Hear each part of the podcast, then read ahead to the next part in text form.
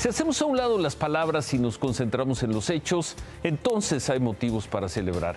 Primero, por la magnífica serie de movilizaciones ayer en donde miles de personas se hicieron presentes para defender lo que consideran ataques a la democracia.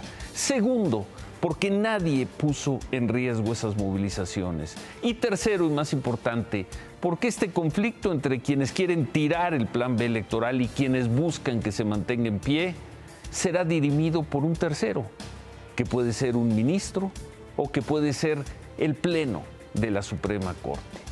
Y además, los medios informativos y las redes sociales han cubierto este momento con notables despliegues y con notable pluralidad. Es cierto que la nuestra es una democracia enconada, pero ahí va, ahí está. Nadie regala nada, pero tampoco nadie puede imponer su voluntad a como de lugar.